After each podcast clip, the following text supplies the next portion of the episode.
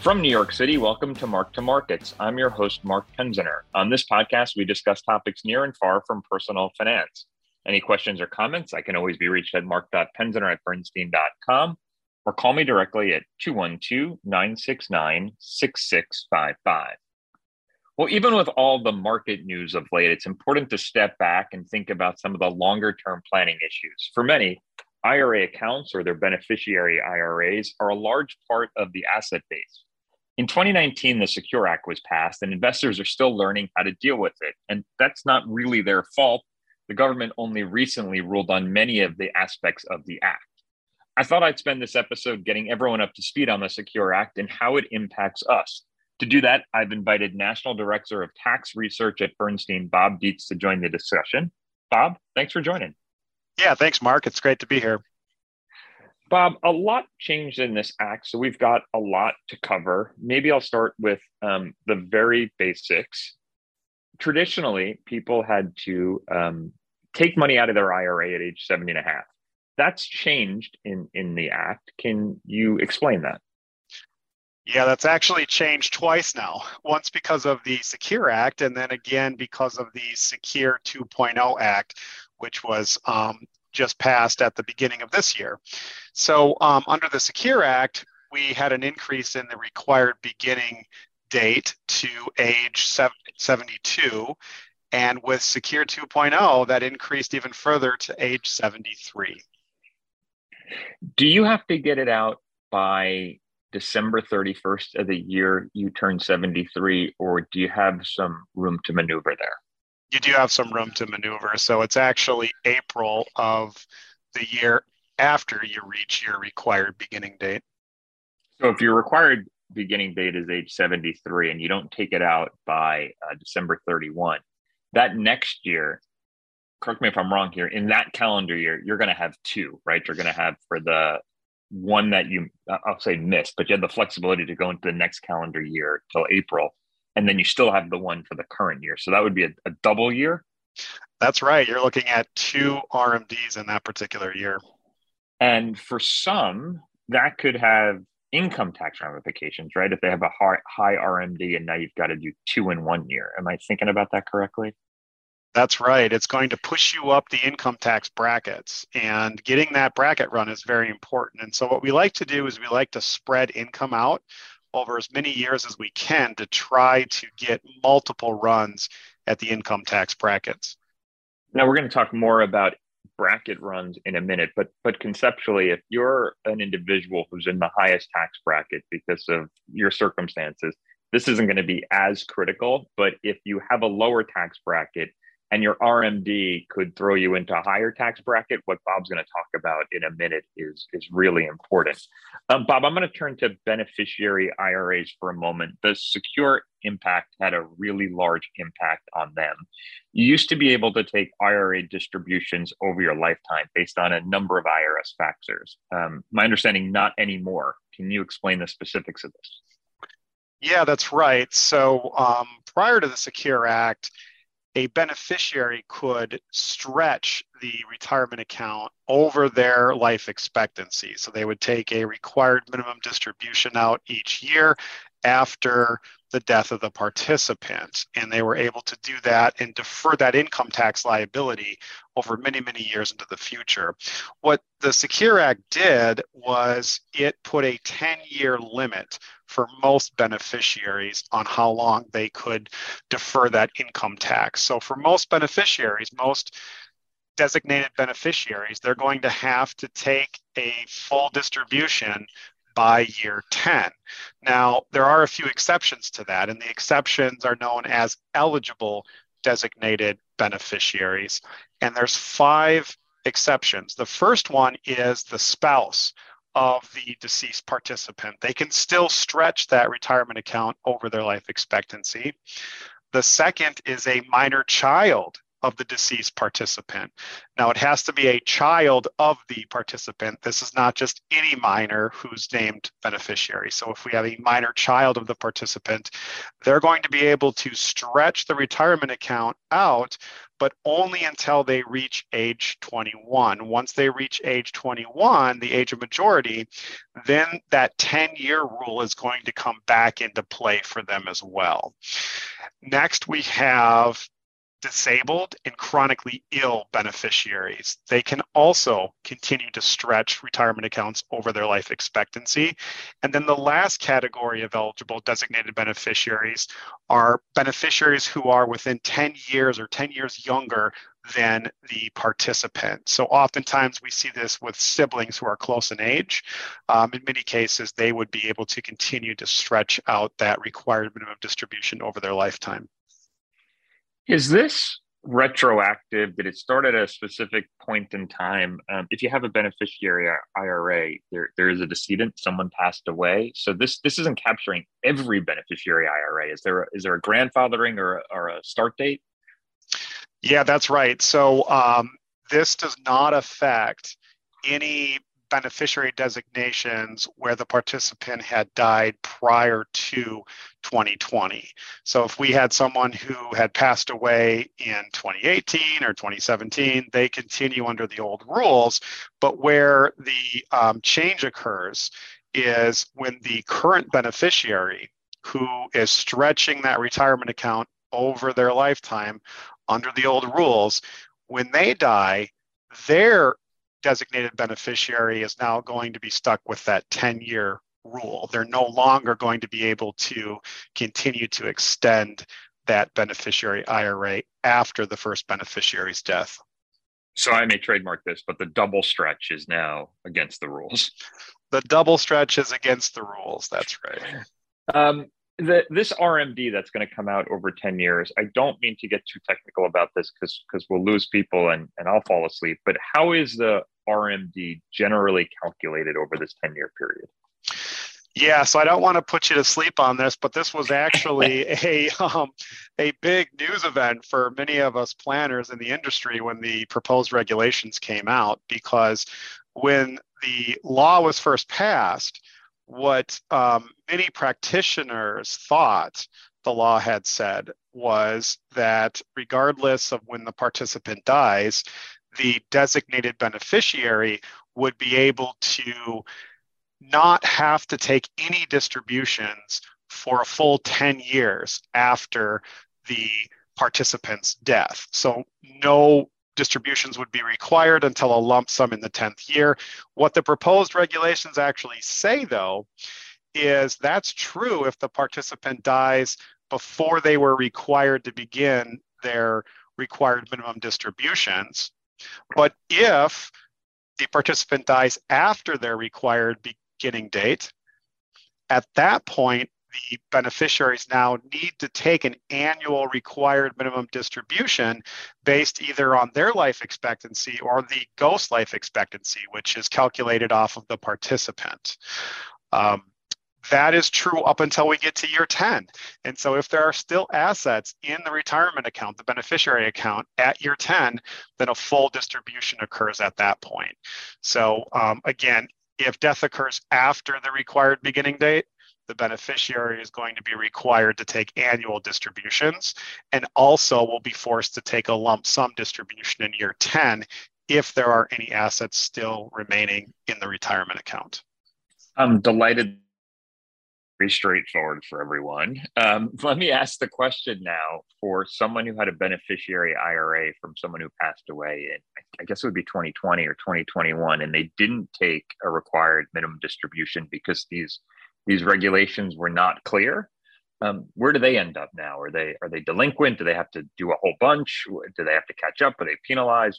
Where are they in the spectrum? Yeah, so that was a pretty big issue that we were very concerned about last year was what do we do with the beneficiaries who did not take a distribution in 2021 or had not yet taken a distribution in 2022 but were required to.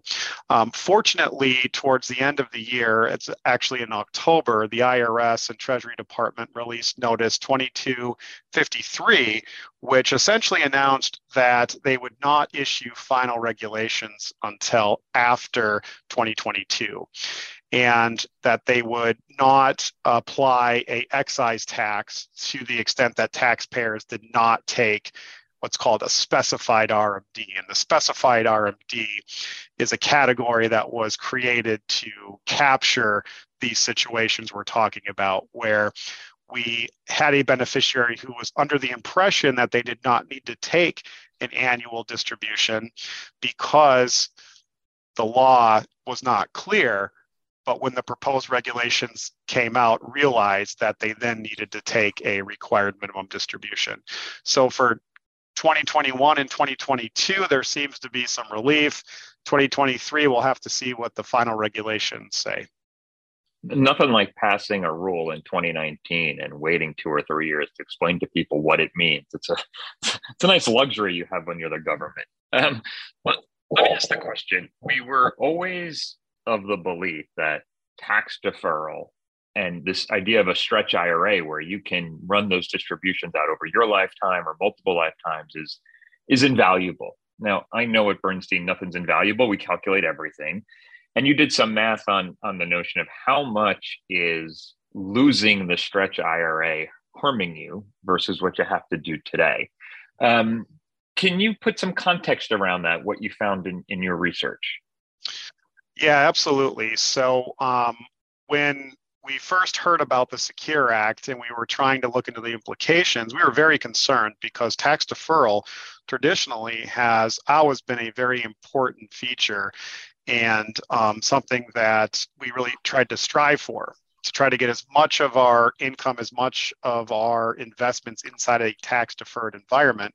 But when you run out the numbers, what you see is that on an after tax basis, tax deferral is not quite worth as much as everyone had thought it was originally.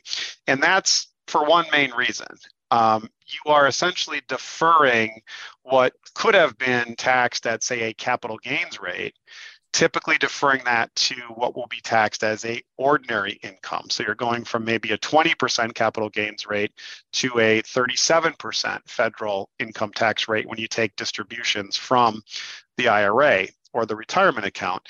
And so what you see is that when you tax affect the IRA versus um, not being able to stretch the IRA any longer, what you find is that there is not much difference, at least for the first maybe 14 to 16 years between those two scenarios. But once you get out past 16 years or so, you do start to see a little bit of benefit if you were able to continue to stretch the IRA, but it's not, you know, millions and millions of dollars. It's um, in the tens of thousands of dollars. So I appreciate you. Now you're talking it's you know 14 years out until the stretch would be better right? So it's it's not the slam dunk i think people at first thought but our job is always to maximize return and limit taxes for people. So are there some strategies that an investor or a client can use to help close any perceived or real gap? Yeah absolutely. So the first thing you want to look at is for a beneficiary does it make sense to try to get that 10 year stretch if they can? So, in a situation where you have a participant who dies before their required beginning date, so the beneficiary has the choice to potentially wait a full 10 years and then take a lump sum distribution or they could take distributions out each year over that 10 year period. What you want to look at is wh- where are they in the income tax brackets right now and where are they expected to be in the future? And so if they're a a top taxpayer right now, then deferring and waiting until the 10th year to take the distribution makes a lot of sense. But if you have a taxpayer who is in a lower income tax bracket, then what you might want to do is take distributions out each year over that 10 year period so that now the client or the taxpayer is able to run up those income tax brackets in multiple years and end up um, with overall with lower income taxes on the distributions than had they just simply waited the full 10 years to take the distribution. The other strategy that is coming up quite a bit are Roth conversions.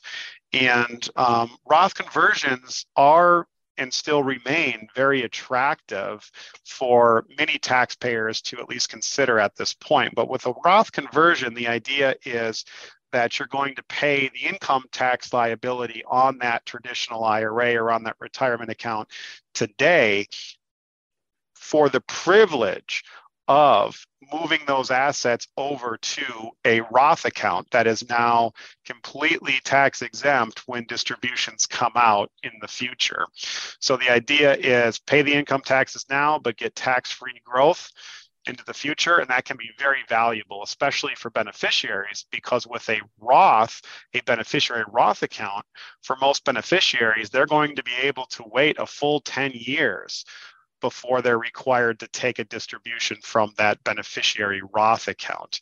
And that's because the rules for beneficiary Roth accounts are a little bit different than beneficiary rules for traditional accounts. And so for a Roth account, we're able to get that full 10 year stretch before any distribution is required you know, it, it seems to highlight for me as much as we can be thoughtful about taxes and how to maximize this. An answer to a lot of these questions are it depends on the individual circumstances. So, Bob, I, I take it that your team and my team work really closely with investors' accountants because th- this is really a function of the individual's tax circumstances as much as it is anything in a secure act. Is that a is that a reasonable way to think about this? That's absolutely right. Pretty much everything in finance and investment is fact dependent. And so we have to do the work. We have to look at all of the different factors that are driving the financial outcomes for the taxpayer and for the client. And so it's never just simply relying on a rule of thumb. You have to look, you have to do the work, you have to run the numbers to come up with the right advice and the best advice for the client.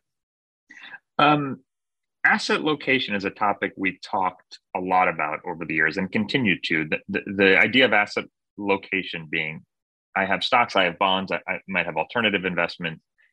I have a personal account, I have an IRA account. Which investments do I want to put where? So if I'm a half stock, half bond investor, that doesn't mean all of my accounts should all be half stock, half bonds. There could be ways to locate the assets to make it most advantageous to me. Um, Bob, is all that still accurate? Have any of these rules changed? Does the Secure Act have an impact on, on how we think about asset location?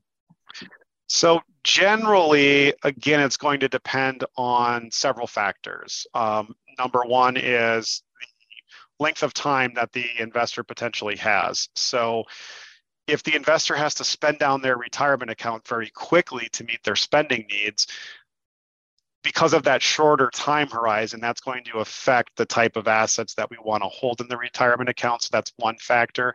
Another factor is the characteristics of the investment itself. Is it taxed as ordinary income? Is it taxed as capital gains?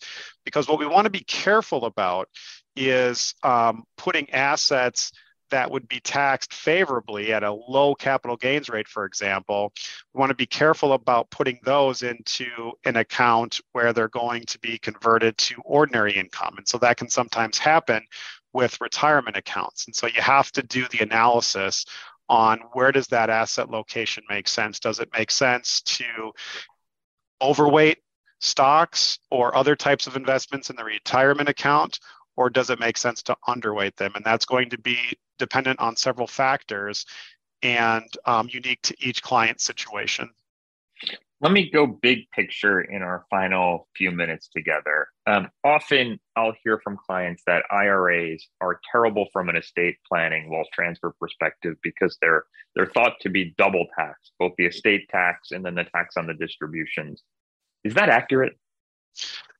I would say they're very challenging from an estate tax perspective. And um, that is because, yes, there is an element of double taxation in that you're paying income taxes um, and estate taxes on those assets, estate taxes potentially sooner, and then income taxes at a future point when distributions are taken. But there is a deduction that you do get that offsets a portion of that um, double taxation, and that's called the income in respect of a decedent deduction. The problem with that deduction is the value of it decreases over time. And typically, what happens is you're taking distributions from the beneficiary retirement account over time. And so that deduction is not fully realized. So you do have a little bit of a double taxation that occurs in um, many cases. The other and, part that's really challenging about retirement accounts in the estate plan is you can't just simply transfer or gift a retirement account. If you do that, you trigger income taxes. And so, in many cases, these are assets that are going to remain in the estate. They're not going to be used to be transferred outside of the estate, um, used for certain types of wealth transfer strategies. Where it might be used is for charitable purposes. So, there is the ability, once you're over age 70 and a half, to take up to $100,000 each year and have that transferred to a charity completely income tax free. So there are some charitable benefits that you can have with IRAs, but there's um, quite a few limits when it comes to transferring those assets to taxable investors. And my last question for today, I worry, is also going to be a it depends answer, but I'm going to ask it anyway um, when clients get to retirement or to the point in time where they're taking required minimum distributions from their IRA, or they just need money to live on and they're over, you know, age 59 and a half, there's been conversations about do they spend from their um, taxable, their personal assets first before their retirement, or do they take larger distributions from their IRAs, even though it's income tax, instead of taking from their joint or personal accounts? Um, how do you think about that? Yeah, that is a very complex analysis, and it definitely depends. And what is really driving that analysis is um, number one, what's the income tax rate today? And what are the expected income tax rates in the future? Um, if we expect to have lower income tax rates in the future, then perhaps we don't want to be spending from the retirement account today. But if we expect to have higher income tax rates in the future, for whatever reason, whether that is a um, tax policy related issue or whether that's just a income related issue for that specific taxpayer, if they expect to be in a higher tax rate in the future, then spending from the retirement account sooner can make a lot of sense. But oftentimes, when we're talking about spending early from a retirement account, what I want to caution people against is just simply trying to take assets out of the retirement account and pay income taxes on them. What I'd rather see for most of our clients that are in that situation is they do a Roth conversion and pay the income taxes on the Roth conversion. So instead of simply just pulling assets out of the IRA for spending purposes, I'd rather see them do that for a Roth conversion and then spend from um, their taxable assets. But again, it's going to depend on each client situation. Bob, we did almost 25 minutes on tax. We learned a ton, and I, I think we kept people awake. What do you think? I sure hope so. I, I know I stayed awake. Bob, this was awesome. Thank you so much for your time. Oh, absolutely. Anytime. And to our listeners, feel free again to email me at marc.penziner at bernstein.com, to call me at 212 969 6655 for any questions or comments on this podcast, this topic, or any other related topic that we can be helpful on. And make sure to like us or review this podcast wherever you listen to it. Until next time.